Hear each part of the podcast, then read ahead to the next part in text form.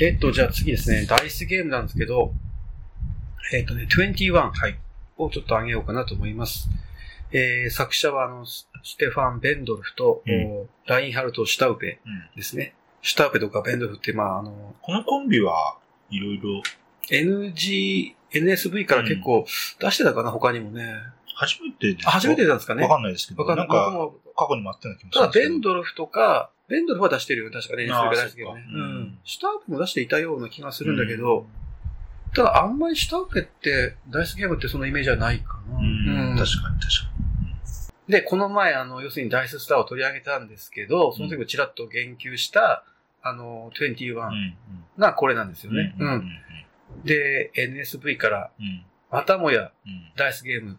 うん。うん、なんか NSV はまだあすら。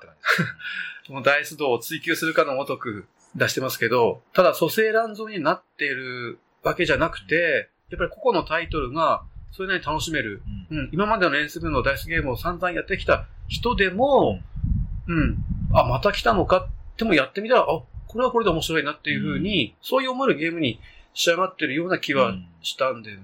ううんん。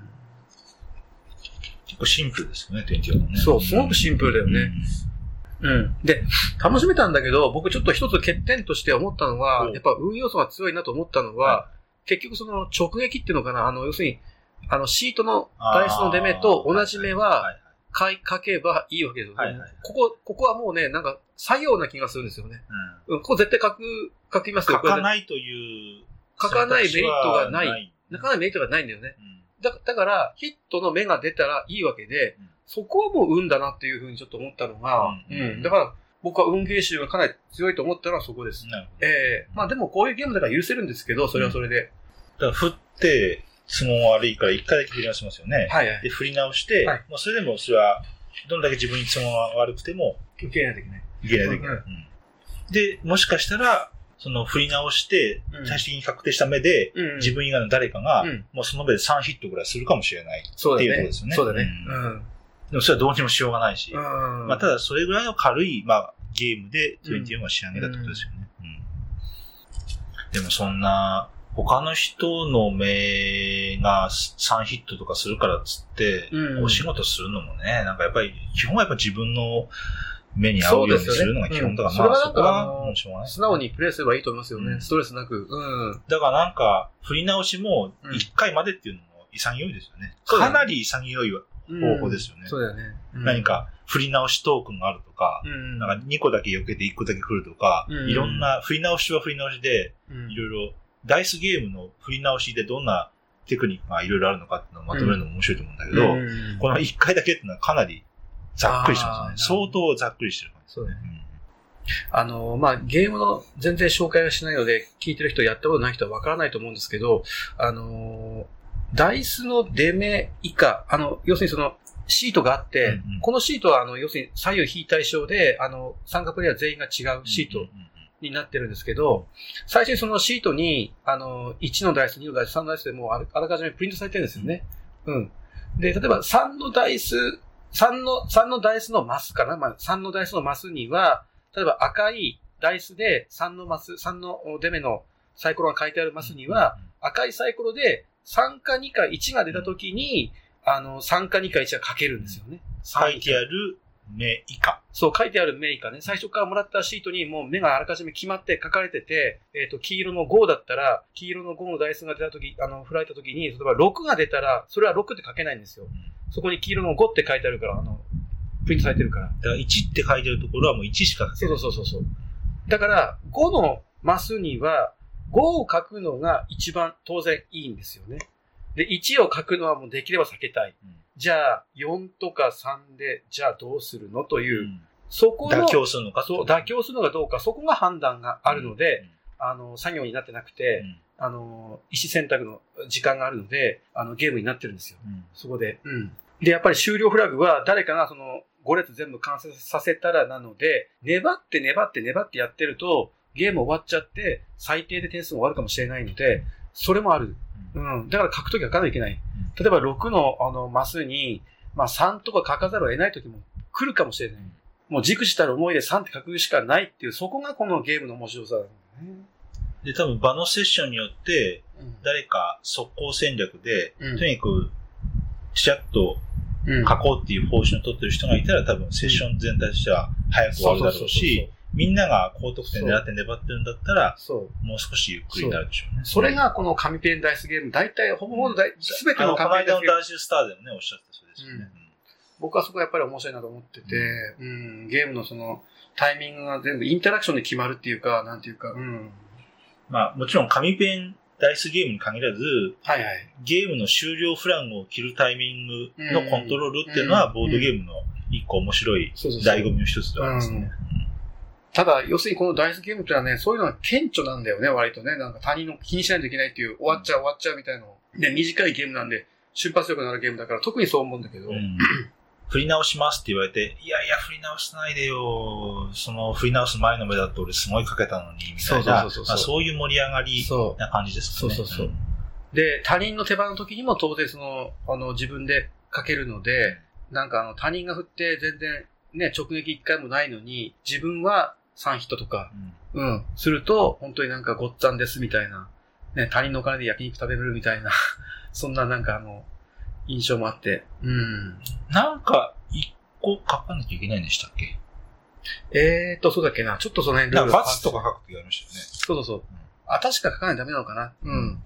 クロスアウトしないといけない。とにかく、あの、書けなかったらクロスアウトしないで、うんクロスアウト、うん、罰。うん、0点ですね、これはね。うんうん。で、あんまり罰が多いと減点だったっけな。そんなことなかったか。単純に点数にならないって話点数にならないだけだな。うん0点っていうだけの話かな？うん。で、ちゃんとこの後半に行くに従って、うん。最後の方ってのは443321みたいに、はい。えーなかなかはい。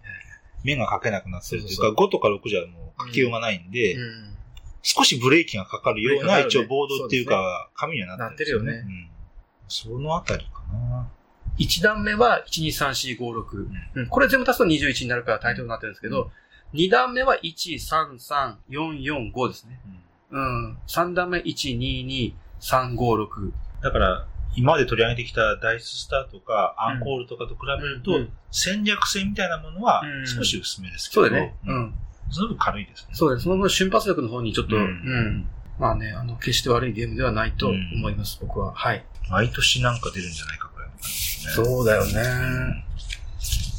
で、やっぱり毎回や、面白いから、結局僕はずっと買い続けるというか、うん、またやらないといけないな、みたいな、ちょっとね、うんそういう気もしちゃうんですけど。うん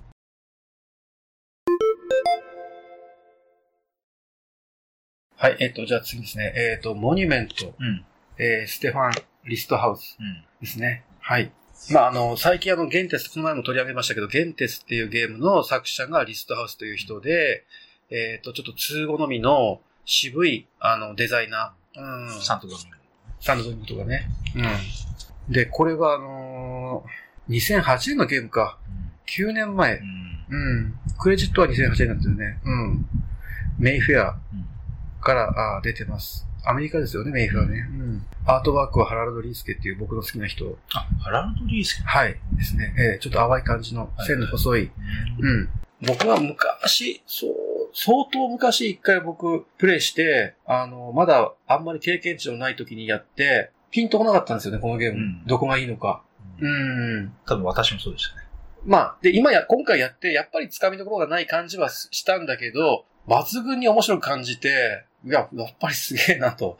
リスト合わせやっぱいいじゃんっていう。で、俺やっぱり分かってなかったわ、みたいな、ちょっとそんな、うん。で、その時思ったのは、やっぱりその、経験値を積むことで、ゲームって、その、非常になんていうか、分かりやすいなんか楽しさを提供してくれる、あの、エンターテインメントだと思うんだけど、やっぱり分かってないところがあったんだなっていう、うん。経験を積むことで、本当のそのゲームの良さが分かる時が来るんだなっていう。そうなると、なかなかたくさん持ってるゲーム処分できなくなったり、このゲームつまらなかったけど、本当は ね、あと5年してやったら、寝かしたら、5年寝かしたら面白くなるんじゃないかっていうふうに、じゃあゲーム減らないよっていう話まで言ったんだけど、多分理想的な完璧なゲームは、うん。うん。初心者でもパッとすぐ面白く感じるフックがいくつか一応用意されてはいるけれども、どね。でも何回もやるとう、ん。それはそれで奥行きも見えるっていう、まあ、これはかなり理想的なゲーム。かなり理想的だね。ハードル高いですね。ただ、それは。本当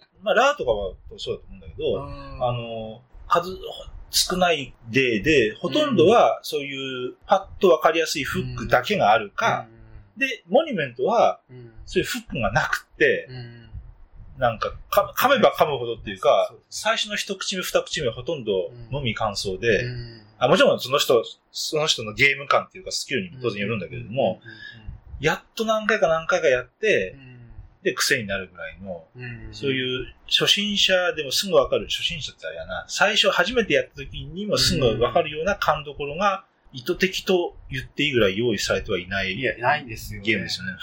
なんかその、爽快感みたいな、ちょっと、例えばその今、松本さん言ったフックって用意するっていうのは、例えばちょっとした爽快感であるとか、なんかちっちゃな目標わかりやすい目標が、タスク、タスクがいくつかあって、そういうタスクを達成するとか、そういうのがあるんだけど、このゲームは全然そういうのはなくて、うん、本当にそのリストハウス的な、なんていうかその、なんて言ったらいいのかな、そのデザイン美学っていうのかな、もうそれをそのピュアに追求していって、できたゲームなのかなっていう気もしてるんですよね。だから、勝手な思い込みっていうか考えっていうかイメージだと、うん。本当のリストハウスのうん。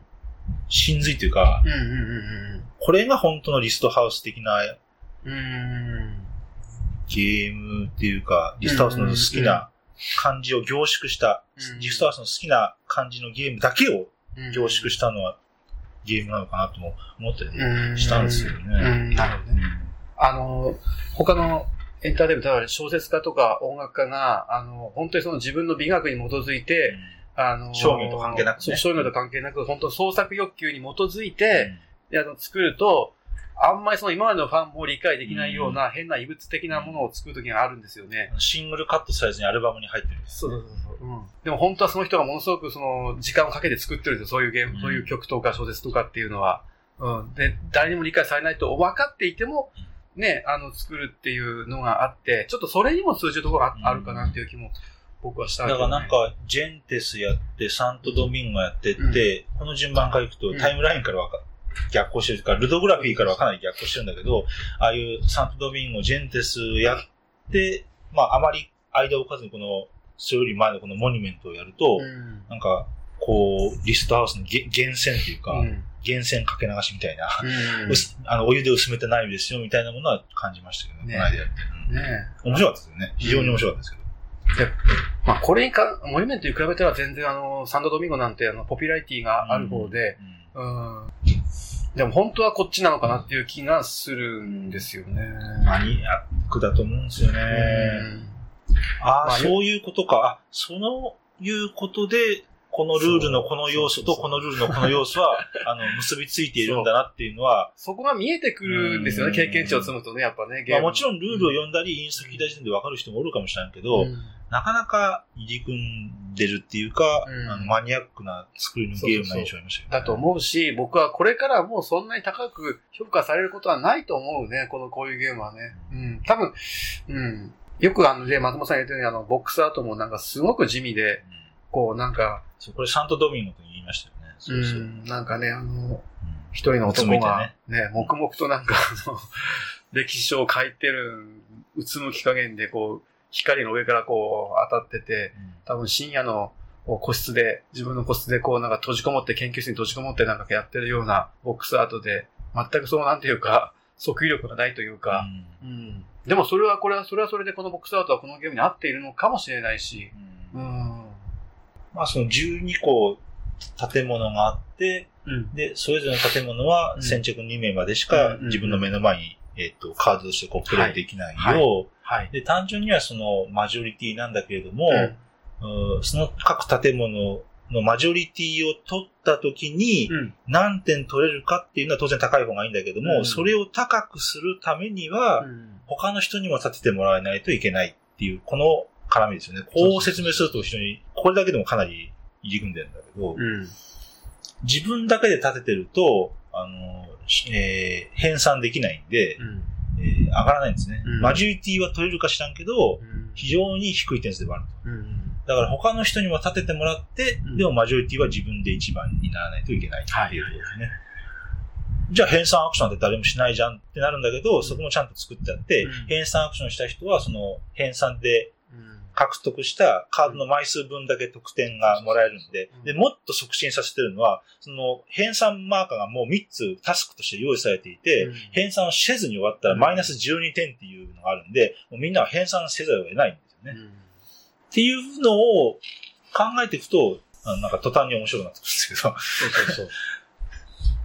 今言われたように、その得点っていうのが大きく分けて2つあって、A と B って2つあって、A と B って要するにその、水と油みたいな感じで、あの、相入れないというか、まあ、本当にこう2つ別々の道なんですよね。うんうんで、それは一つまず理解しておけばいいかなっていうふうに思う。で、ルールールを説明したときに、そのな、なんでその、に、記念碑は2つまでなのかとか、あの、1枚になった記念碑が取れないとか、マイナス12点にもなるのとか、いろいろと、こう、頭の中にハテナが浮かぶゲームなんだけど、やって理解できると、ピタッとこう、なんていうか、これしかないみたいなところにピタッと収まるのが、僕はこのゲームのすごいところだなと思ってて、ううん。ん。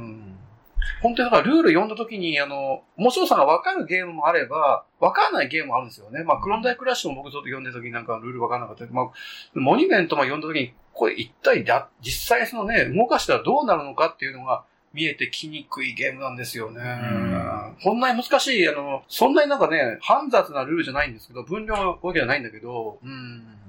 まあ、手札に補充するか、うん。建物を建てるか、うんすでに建ててあるやつに拡張するか、うん。もしくは、あ軽い得点行動するかっていう4つのうちの3アクション、もしくは編纂っていうところなんですけど、はい。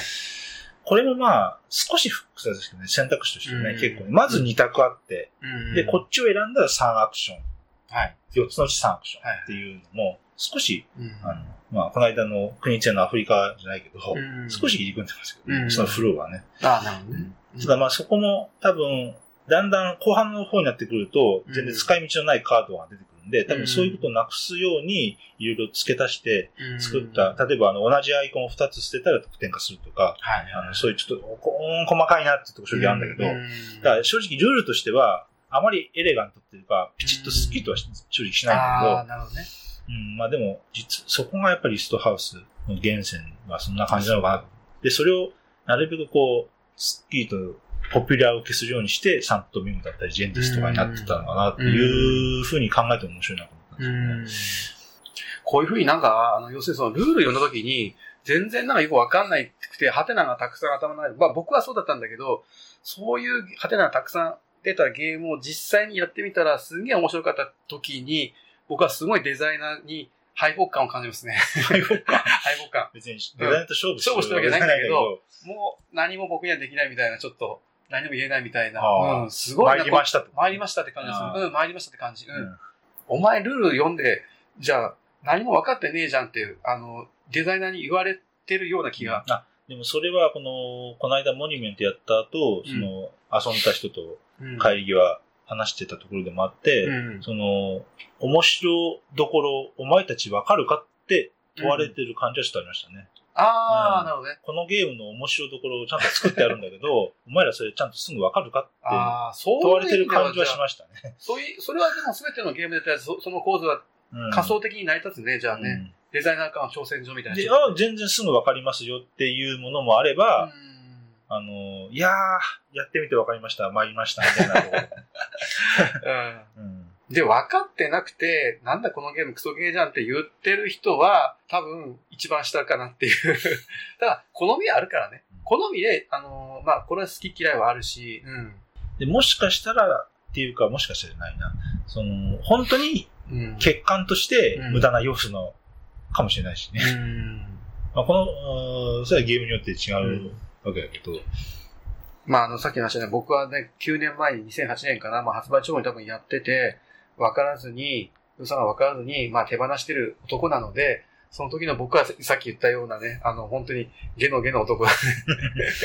で、今やってみて、まあ、本当に参りましたという、もう、あの、9年経って、やっとあの、和解成立というか、というか、うん。まあでも、12色カードがあってう、んそれぞれ1から9。うんだからカードの色、あと1から9っていう数字、うんあと、その、えー135247369っていう3種類あるアイコンっていう、うんまあ、カードとしてはこの3つの要素なんだけど、うんこれが結構複雑にいろいろ絡んでるんですよね。うんそこがなかなか整理するのが、理解するのが難しい。なって思いましたけどねうんこのアイコンってどういう意味だっけ？ああ、そうか、二つ揃ったらどういうことかっていう、そこが。うんこの数字ってなんか意味ありました？ああ、そうか、マジョリティの、あれか、とかね、そうだね。うんあ、だから大きい数字を下の方に持ってくんだな、みたいな。割とだからね、他のゲームとのその類似性がちょっとない部分もあって、経験値によってなんか理解が促進されるわけでもないんだよね、うんこういうゲームはね。うん。それはそれでなんかそのデザイナーを多分評価したくなるんだよね、うんそういうのもね、僕は。うん。まあ、きっと何かしら意味があるからこのルールがあるのだろうっていう、まあ、プレイヤーとしては盲目的なデザイナーに対する信頼っていうのはあるわけですけど、うん。初めから疑ってかかっちゃうしょうがないんで。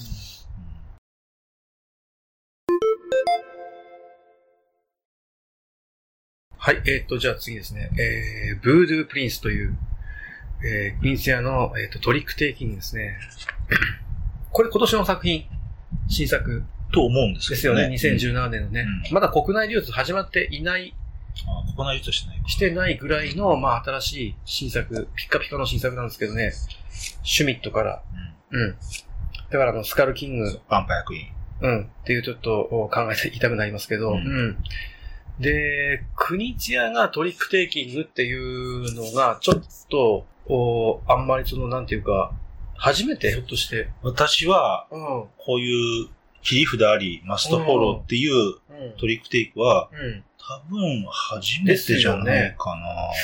綱渡り、綱でまずワンスートで、うん。別にマストフォローでもなんでもないし、うん。料理人が多すぎるも、ちょっとトリックテイキングっぽいけど、やっぱトリックテイキングじゃないですよね、うんあれもね。だから真っ向からこういうふうに切り札あり、えー何数と何ランク、マストフォローっていうう、んうん。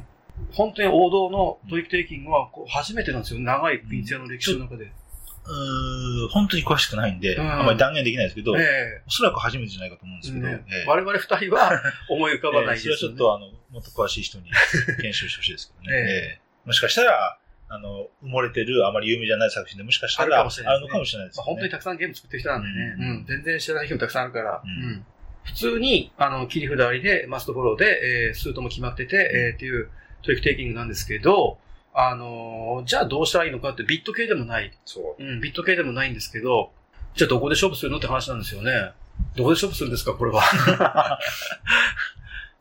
まず、3トリックまでしか取れない。ああ、ええ4人でプレイする場合は。うん。人数によって違うんですうよね。ん。4人でプレイする場合は、1人が3トリックまでしか取れない。うん。えー全部で手札13枚あるから13トリックしそうなもんなんだけど、1うん。人が取れるのは3トリックまで。はい。で、3トリック取った時点で、その人は勝負から抜けます。そのラウンドの勝負から抜けます。降りますラウンド。から行って降りるんですよね。強制で降ります。3トリ取ってしまったらね。その時に得点もらいます。はい。何点もらうんですか？はい。その時に、はい降りる時に自分以外のプレイヤーが取ってるトリック数分の得点をもらいますと。はいはいはいはい。で降りるんだけども、残った人がまた降りるときは、うんあの、もう降りてしまってる人のその3トリックとか、はいその分も当然点数に加えるので、加わるんですよね。だからうん3トリック取るっていうその降りるタイミングは、うん後であればあるほど得点は高くなる。うんなるんだけど、じゃあすんごい遅くなればいいかっていうと、本当に一番最後まで残った人うん。は、うん。自分の取ったトリック数分しか取れない。取れた点数は。ああ、なるほどね。だから、多くても2ですね、じゃあ。3はありえない3んで、2か1です。2か1なんだ。0かもしれないですね。だから、4人やったら、うん3番目に3トリック取って脱落するのが一番得点が高くはいはい5はい。人でやってる場合4番目。はい。ですねそういうゲームですね。もう、うー工夫っていうかもうそこの1アイディアがほとんどですよね。まあうんもちろん特殊効果の札もあるんだけど、特殊効果の札はその0っていうカードがあって、えーっと、一番高いハイカードにうんいい0が勝つっていう、同時に出た場合うんはっていうのと、うんえっと、ある4と7かな、5と7うんだったか、その数字でトリックに勝つと、2トリック分として使われる、あ使われるはいはいはい。っていうこの2つだけなんですよね。うん。まあ、この2つで留めてるところも国津っぽいですよね。うん。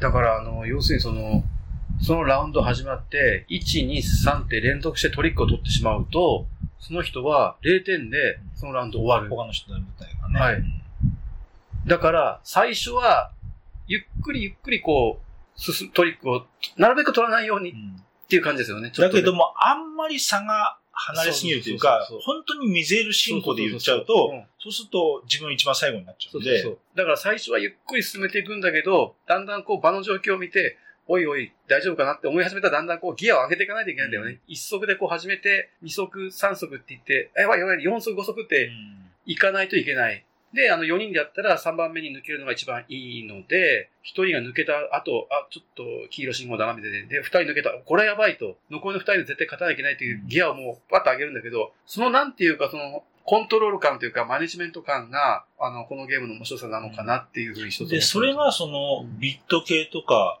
なるべくトリックを取らない方がいいっていう単純なミゼール系とも違う、うん。コントロール感なんですよね。なるほどでそこはなんか、たったこれだけの工夫なんだけど、うん。私はうん。あまり他のものにのにはない、他のトリックテイクにはない斬新なものを付与しているような気がして、これは国津屋一本取ったんじゃないかなっていう気はしましたけどね。うん確かにこの感覚はなかったなって感じしましたね。僕ちょっと思ったのが、あのー、うんとチュース。うんこれね。私は言おうと思ったんですよ。あ、言った。これね、うんとチュース似てるんですよね。ね似てます、似てます。まあ、おそらく、クイーンは多分意識しないと思うんだけど、うん。その最後からね、2番目にっていうとそうこはねそうそうそうそう。うん。だから勝負できる、自分は最後勝てるっていう自信がうんあなたあるんですか、うんないんだったらもう早々に抜けた方がいいですよっていうところですよね。うんうんそこが本当にちょっと似てますよね。うんこの手札で俺いそうけるのか？そうそうそうそう。自信がないんだったらもう早々に降りて低い点数札取って終わった方がいいんじゃないの？っていうそこが似てますよね。そう私これも、私もおっしゃる通り、あの、やった時に思いました、途中です。うんうんあとやっぱりね、あの、マストフォローなんですよね。で、マストフォローっていうのはいろいろとなんていうか、あの、まあ、どうしようもない時もある。うんうん。もう持ってたらさ出さなあかんので、1枚しかなかったら、それ選択の余地ないですよ、結局。リードするとは黄色で黄色1枚しかなかったら、そこにね、選択の余地はない。うんだからもう出すしかないので、そこでもういかんともしがたい時もある、やっぱり。うん。特にこのゲームはありますね。うんただやっぱりトリックテイキングってやっぱマストフォローが、マストフォローならではのなんていうかその面白さっていうのがあるなってやっぱつくづく思う、思うんだよね、うん。こういうゲームやるとな。だからセッションの時も言った、やっぱ人間、ある程度の枷があると、うん。その中でどう工夫するかっていう気持ちが生まれるんで、うんうんうんそこがやっぱりメイフォローとは大きく違いますよね。うんそもそもトリックテイキングのそのマストフォローっていうメカニクスって極めて特異な僕はメカニクスだと思ってて、ただよくこれ考えついたなって思うよね、なんていうか。ううん。少し前に言ったかもしれないけど、うん。そのスポーツと似てるとこがあって、うんその同じこと前言ったかもしれないけど、そのサッカーとかも、うんえー手も足も人間は使えるんだけど、手は使っちゃいけない。足だけしか使えないとか、はいはいはい。バレーボールとかも、もっと人間の身体能力としてはいろんなことができるんだけど、うんこれしかできな。ないるほど、なるほどね。ラグビーもうん。前にボールが投げちゃいけ何ないっできない。うん。ていう、自制的なうん。人間の身体能力じゃない、うん自制的な何かルール、枷を作ってその中でそういう枷を作るとどういう工夫をするかっていうのでうん、スポーツっていうのは発展してきたところがあって、あの、そこと結びつけてマストフォローっていうのを考えるのも面白いなっていうのも思うんですよね。マストフォローの方が、まあメイフォローが悪いって言ってないんだけど、うん。コントロールしてる感がやっぱりマストフォうローは。ん。だからこそ、リードになった時に悩むんですよね。うん。あとやっぱりね、単純にやっぱりそのトリックテイキングは、あの、マストフォローの方が面白いゲームが作りやすいような気はするね。うんメイフォローで、本当にトリックテイキングの面白いゲーム作ろうと思うと、結構僕はハードル高いと思う、思ってて。ううん。数もね、うんマストフォローと比べたら、そうそうそう。なかなか、あれとこれとあれぐらいしかうん。ないでしょぐらいにまで言えますよね。ハットトリックと、ジア学歴と、うんねうん。ステスティヒルンとかね。まあ本当にあのー本当にその根幹はもう本当にあの、トランプあって、えーえーマストフォローで、うん。で、スートはこんだけでっていう、本当にオーソドックスなものなので、でそこでここれにしかない面白さを、国津屋はちゃんと提供してるあたりは素晴らしいなと、うんうん、思いましたね。うん。で、他の方が言ってた、うん。あの、やっぱ国チアの数字には意味があるって、えうんー言ってる、田中さんが言ってたかな。うん。で、これもやっぱりそうで、その、うん、5と7かな。あの、2トリック分取るっていう数字も非常に絶妙で。確かに7とかで勝つことはあり得るんですよね。はいはいはいシチュエーション的に。はいはい。全然あり得る話で。マストフォローだしね、特にね。そうそうそうんで、その0が12に勝つとかも、うん要するに、リードになって、もうトリック取りたくないから、じゃあゼロ出しゃ確定で潜れるかっていうと、もしかしたらそのスーツのそうそう10、あ、12っていう、まあ4人プレイで今言ってますけど、12で差し込まれると勝たされちゃう。そう。まあ逆に、安心できないですよまあ、ね。逆に、逆に言うと、まあ1が一番強いってことなんだけど、潜るにはね。うん。っていうのとか、そこは意味があって、ただ、ウィドウもあるから結構ね、そう。で0とかそう12がで絶対ってことはないんだよね。で、で、配りきりだったら、この論理は成り立たないんだけど、うん。十何枚ウィドウがあるんで、でも、そもそも手札にないかもしれないっていう可能性を拭いきれないから、うん。そのハラハラドキドキ、そうそういやいや、やったれっていう一発勝負なんですね。あの、0とか12って、まあ一番ちっちゃいランクと大きなランクなんだけど、確定してない未来が必ずあるんだよ、このゲームはね。12を出すときに恐る恐る出す、うん0を出すときに恐る恐る出さないといけないっていう、うん。もちろん、あの、もう出てればカウンティング芝居なんだけど、もそううですねウィドウがあるからね。そうですね。うんうんだそこは、ウィドウがあるからこそ成り立ってる特殊効果のルールで、うん。やっぱ意味があるんですよね。そうそうそうん今でも覚えてるけど、この前のセッションで、第1ラウンドで、最後2人残って、で、残った手で僕が0出して相手が12だら、僕がどっちかだ、まあ、あの、それで大逆転が起きて、いきなりドラマがね、第1ラウンドで生まれててました、うん。これが、その、このゲームでも、まあ、一つのあの、なんちゅうか理想的な、あの、ね、局面なのかなっていうふうに思ったけど、うん。で、あとその、7とか5で出すと2トリック取っちゃうって、まあネガティブに言ううん言い方もあるんだけど、うんもしかしたら残り2人になって、うん、で、自分は1トリックしか取ってない。はい。で、もう1人が2トリック取って。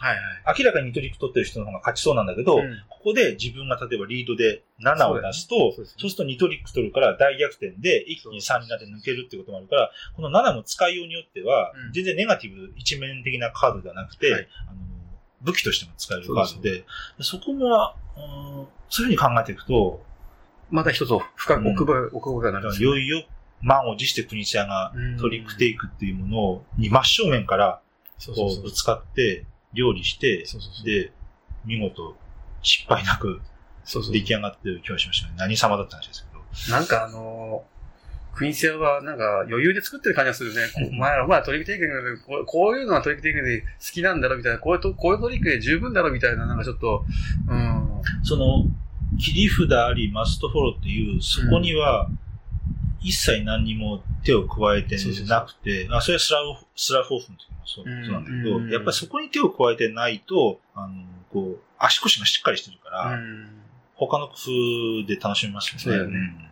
で、やっぱりクイーンセアがそういうのをちゃんと採用してるっていうことは、他人と同じ土俵で、自分もちゃんとそのゲームのね、あの、勝負をしてきてる、デザインの勝負をししてきてるっていう気もして、ちょっとなんかあの、潔い感じも僕はしたりしたんだけどね。そのマストフォローっていうところは、全然いじってないところに、うんあ、やっぱ国津屋もマストフォローとかっていう、この歴史あるこのうん伝統的あなトリックテイクっていうこのメカニクスは、ある、る種一つやっぱ尊敬してるところとかはあるのかなっていうのは勝手に思いましたよね。そうだね。全然違うかもしれないけど、うんやっぱそ、いや、それはいじっちゃダメなんだ。いや、でも肯定してるんですよ。やっぱね、うんそれをね。なんかそこはね。その。リスペクト感は少し感じそう、ましたよね。リスペクトしてるよね。ううん。そこは聖域というか、サンクチュアリで、それ以外のところでこう、工夫してるっていう仕上がりになってるんで。うん全然そのクイーンツィアじゃない人が作ったメカニクスなんだけど、マスフロって。うんでそれをクイーンツィアも、こんなあの有名な偉大なデザイナーも採用してるっていうのは、やっぱりリスペクトしてるんですよね、そこはね。うん逆に下手にいじっちゃ、怪我するぜっていうのを分かってるのかなってってるかもしれないね。思いましたね。分かってるんですよね。まあ、いろいろとあの、いいゲームだなっていう、うん、気がしました。ええさすがクイーンツィアだなっていうふうにね。うん。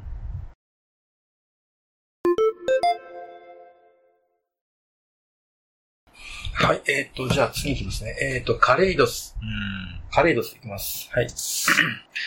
えーっとね、ちょっとデザイナーとか、あーほぼほぼわからないですけどね。あ、そっか。アルバタレディか。スパルタコ・アルバタレディっていう人ですね。あの、イタリア人ですね。ええなんだっけな、他のゲームは。アルバタレディってちょっと、ちょっと変わったゲームを作る人ですよね、なんかね。ああ、そううなんですか。うん。うん。で、僕が持ってる版は、これあの、カクテルゲームズとイスタリの、あの、クレジットがありますけど。イスタリ？うんへえまあ、イスタリは多分あの、セカンドパブリッシャーというか、あの、プライマルじゃないと思うんですけどね。うん。の、お2008年か。うんはい。ということですね。どんなゲームなのかちょっとあの説明すると、あのーごちゃごちゃした絵、あの、それがプレイヤー、参加プレイヤー全員共通で、そのごちゃごちゃした絵を、まあ、あのー見て、まあ、ワードバスケットみたいなのを使えばいいのかな？日本日本人だったらね。あの、50音のあいうえを書きくいことか、そういうカードを使って、あ1枚そのカードをめくって、木っていう例えばカードが出てきたら、木で始まるものをその絵の中から探して、自分の手元にある紙に可能な限りたくさん書くという。本家っていうか、もともとはまあアルファベットだけど、まあ日本の場合は、うんえー50音っていう。そうそうそう。はいまあ、ワードバスケットのカードを使うっていうのは基本的に、うん、推奨されてますけどね。うん。で、時間があー90秒とか1分とか、まあ、それは自分で確かに決めてもいいのかもしれない。ううんん。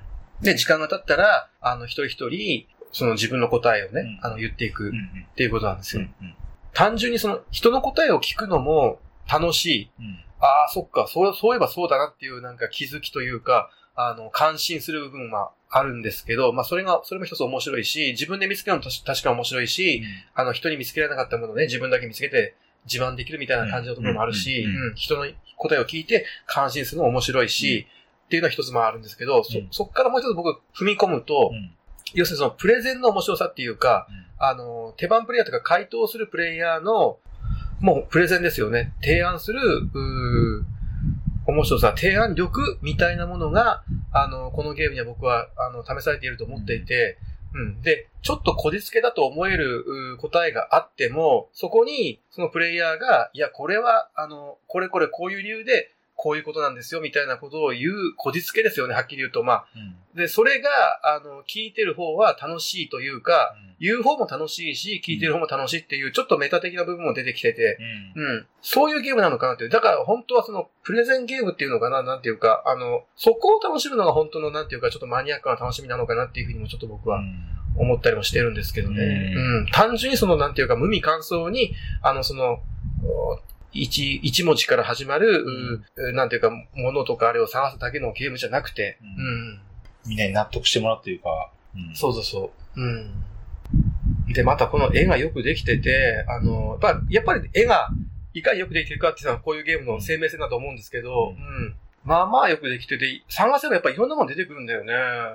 で同じものでもなんか人によってはいろんな見方ができるし、うん。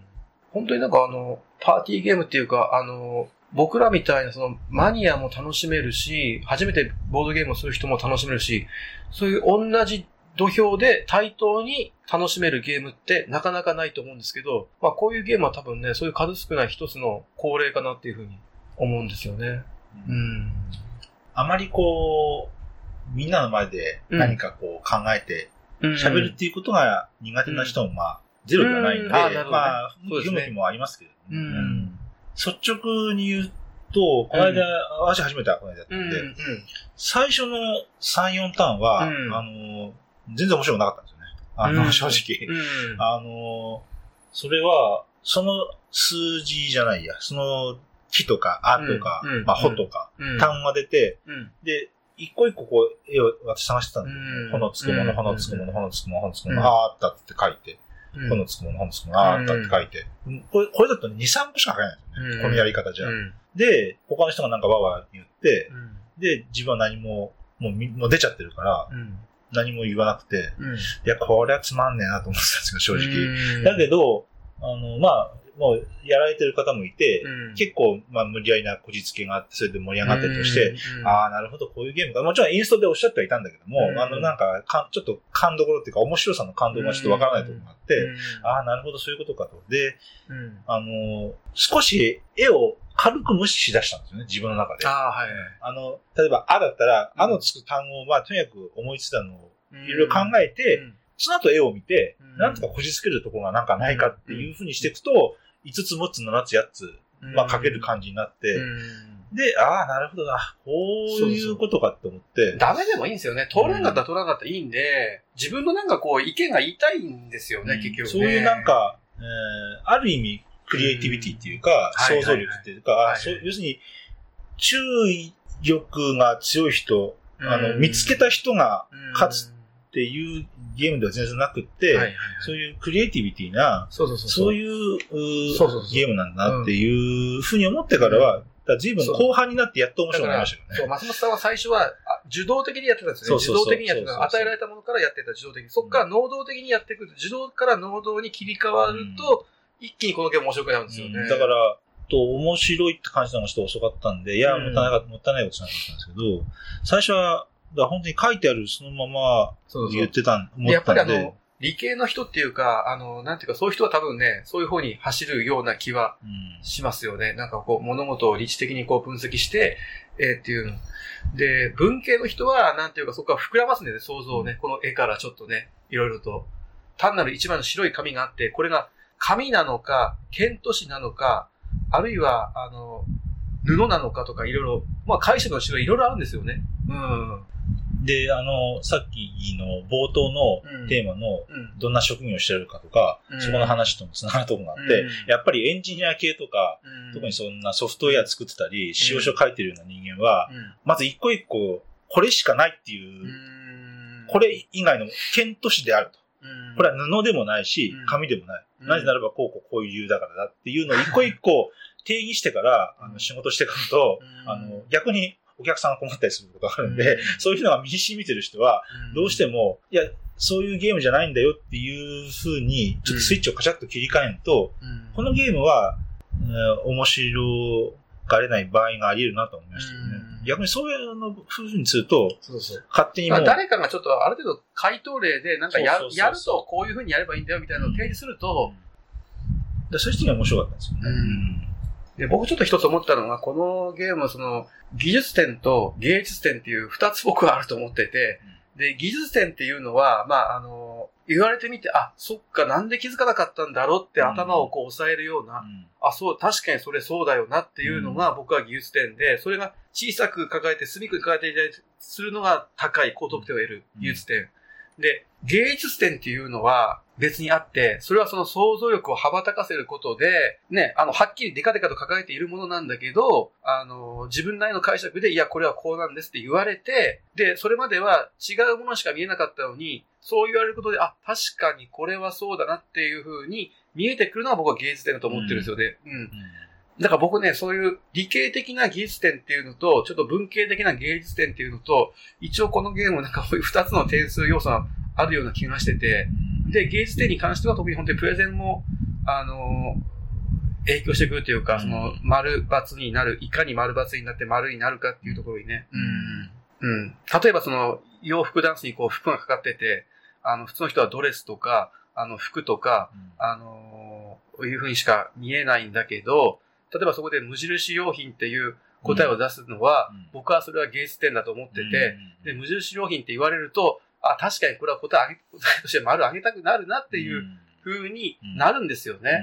うん。その発想がね、面白いね。そうそうそうそう単なるその黒い液体がカップに入ってて、それが一体何かって言われた時に、コーヒーっていうのがまあ確かに普通の人はわかるんだけど、そこで無糖コーヒーっていう、そこが僕は芸術点だと思ってて、うん。うん確かにね、まああの、楽しめる人と楽しめない人はちょっと分かれそうな気がするね。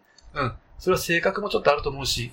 まあでもなんか、こういう楽しみ方っていうのの、うん最初導入でちょっと勘違いして道間違えると、うんうんピンとくるまで時間がかかる可能性もうんゼロじゃないかなと思いますよね。うんあとは、やって思ったのは、その、やっぱり、その言葉っていうもの、のうんその、言葉っていうものとこの絵っていうものの、うん。この間にある大きな溝ですよね。あー。これを感じましたね。あー。まあ、だからだから出てくる、生み出されるゲームなんだけど、あんまり私も難しいことわかんないから、あんま言わないけれども、要するに言葉っていうものは、ちょっと哲学的な話になるからうん。嫌だけども、言葉っていうものうん。で表せるものってのは限界があるわけですね。うん。こういうイメージと言葉っていうのは。ビデオにしたいんですね。そうそうそうそう、そういうこと。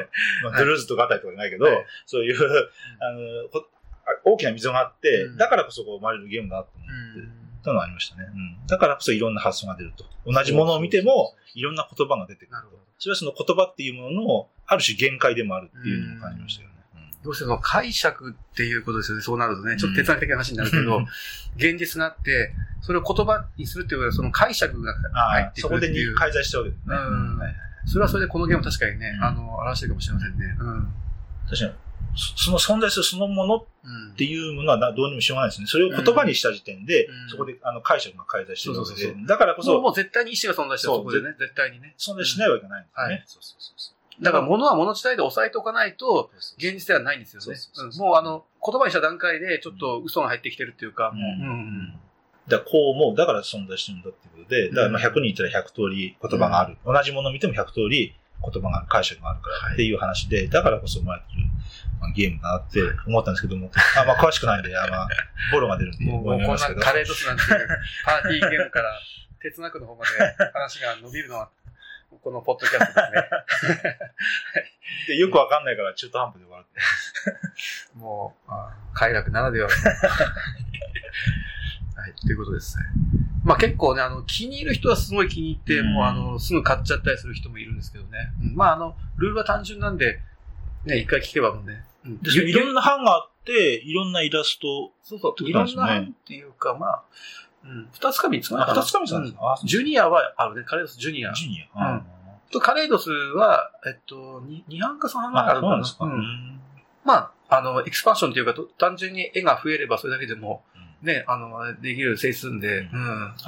こういうゲームだから、うんえっと民族性とかうん、地域性、うんお国があるのは絶対出るなと思ってて、ああ、なるほどね。だから、なんか、ある国、日本以外の国でうん。やってるやつを、うんなんか字幕付きで見たりとかしたいなと思いましたね。ああ。絶対に違う答えとか出てくるんほど。はいはい。あ、そこで地域性は感じれるよね。うんそうだよね。あ、そういう答えからねっていう。逆に日本人がやってるからこそ出てくる答えとか、あの、向こうのアメリカでやる、イギリスでやる、ヨーロッパ圏でやる、で、多分同じイラスト、同じお題でも、あの、なんか違う答えがうん。出てきそうだなって思うとかあって、うん。まあ、まあそのこういう大喜利系、ワード系、ゲーム系の、うん。やっぱりその民族、民族性とか、そういう、うん。そこに密接にこう、文、今までの文化とかと、やっぱり結びついてるっていうか、話そうとしても話されない。うんで、そこは、そこはなんかこう、メカニクス、メカニクスしたゲームとは、うんもう正反対の特徴があって、こっちはこっちで面白いなと思いました。そうだねその一枚の絵で、ば100の国の人うがん。ゲームができるんだよね、そうね。うんで、100通りの答えが出るんですね、やっぱりね。ううんん。ちゃんとゲームが成立するんだよね、ん一枚の絵で。うん。私の世界の見方も、うん日本に合うように、うんほとんどのカードをこう、うんあの、ローカライズしたっていうのがあるじゃはいないですか。まあ、それとも似てる話なんだけど、いろんな国、地域によって、うんきっと違うんだろうなっていうのも思いましたけどね。それも面白いなと思いました。